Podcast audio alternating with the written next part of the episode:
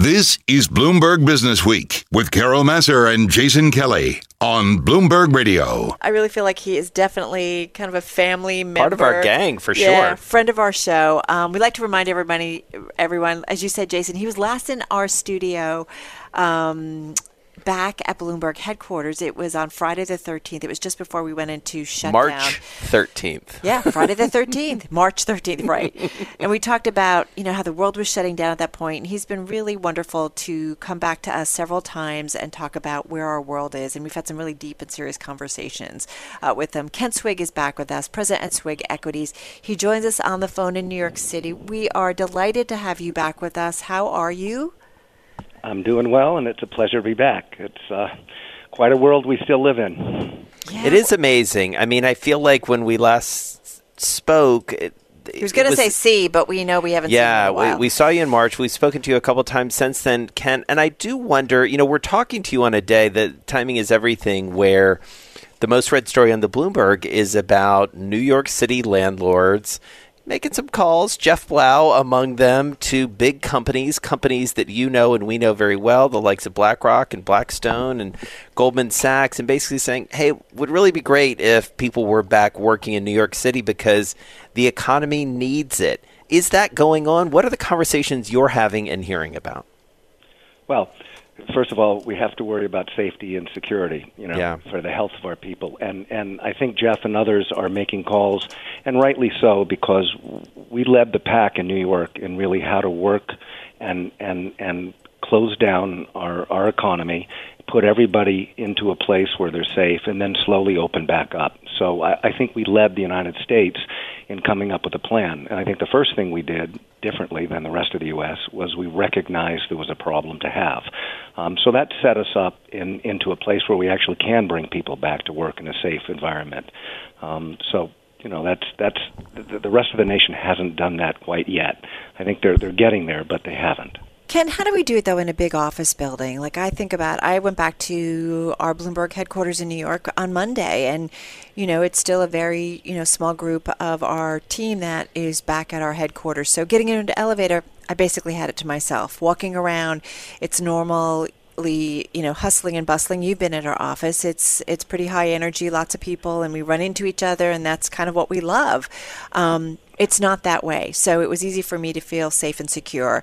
And i know our company is taking incredible precautions to keep us all safe. But i do wonder you know just by upping the count the body count does that should we assume that we're going to have some troubles? Well I think the first thing we what we do differently than some of the others in the nation, um, and we have to continue to do it, is is we wear masks and we do have social distancing. So as we repopulate these buildings, the social distancing portion is going to impact vertical transportation. That's probably the biggest challenge there is, mm. because you can only put four people or so in an elevator. So everybody stands in the corner. It's like a timeout. We have to look in the corner, and, and then it delivers us to our space.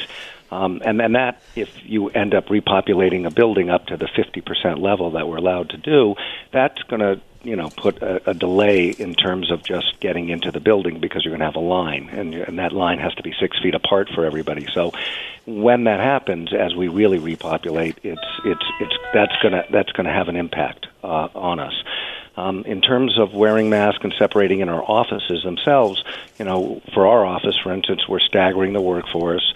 Um, we have people coming in at different times.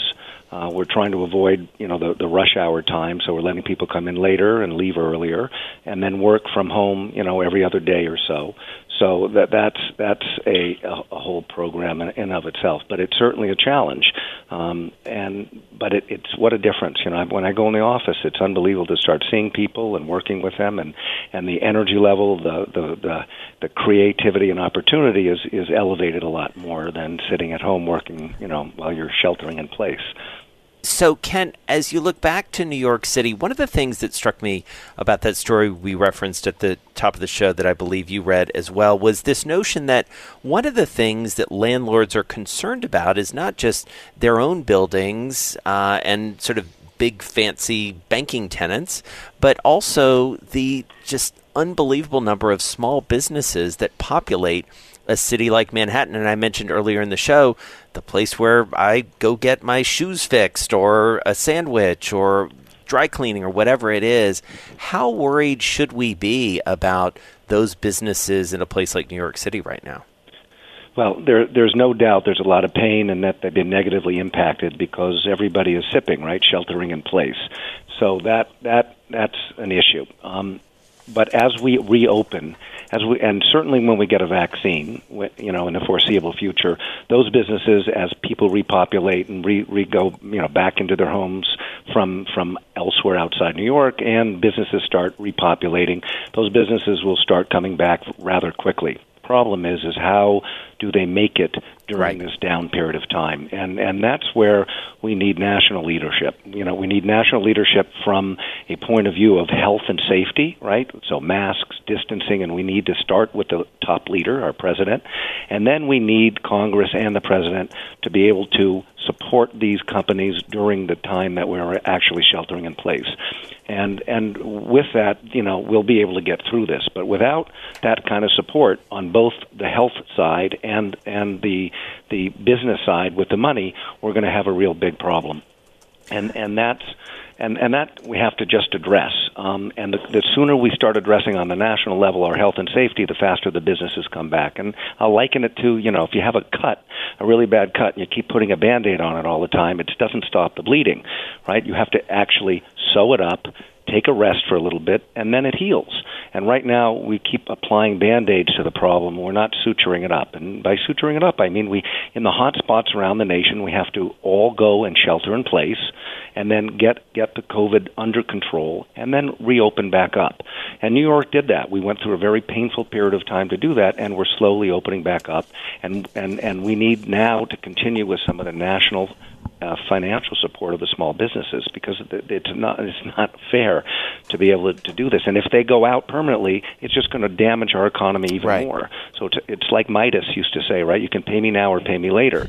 Right. Paying now and getting this over with is is going to be a better solution than just slowly putting on band aids and and not not closing up the cut. Kent, so what's going on in terms of Washington? Why is it? Is it just a is it just a, a matter of kind of lobbying dollars, and that's why small business just doesn't get hmm. the same recognition in Washington? Especially when you know, you know, we all do. Anybody who follows markets and the economy, we talk about the importance of small business. It is the American economy, and yet here we are. Well, I think both, frankly, the Democratic Party and the Republican Party both both in the, con- the congressional parties want to do something to sell to save this nation.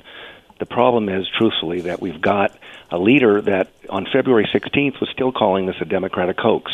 And there's a lot of fear in the Republican Party to go against their leader. And and we need, if we had a different leader, frankly, who or, or a leader now that would acknowledge there is a problem and that we have to fix it and, and ask for cooperation from both parties. I think the Republican Party, frankly, would love to compromise and to and to go forth and put put good programs in to protect the nation. But they're getting tons of mixed singles and and you, you know there's and a fear of crossing our president. So, you know, while I'm trying to be nonpartisan, it, it's it's that's really one of the big problems. I mean, when when the flag goes up in America, I don't think there's a congressperson or senator that doesn't get goosebumps. Now, when they go implement solutions, there's a lot of conversation and a lot of dis- and, and disagreement. That's okay, but but we all need to acknowledge there's a problem, yeah. and and until that time, we're unfortunately we're in the same place we were six months ago, five months ago. Um, and so we have to just acknowledge it, do something about it on a national basis with national leadership, and we'll get through this. There will be ultimately a vaccine. Right. We will be going back to work, but we have to pay for the population to be able to get through that program. And and without national leadership from the top, it's very difficult to do that because people don't want to on the Republican side go against the leader who's, right. who's not acknowledging a problem. So, Kent, just about uh, 90 seconds left here. What do you do as as an investor? What do you do as a developer? What do you do as someone who has made more than a good living uh, in this business and understanding and surviving through lots of cycles? What do you do right now? Can I take great question? And, and here's what you do. One, you have problems. You've got to address the problems, and you have to work with your companies. But two, I've got to tell you, there's a Chinese character that says crisis and opportunity. It's about it's the same character. This is one of the greatest opportunities we've ever seen. And I'm going to I'll give you a little story. There's a, a movie that came out in July in, and and um, called Unsubscribed. And this is unbelievable.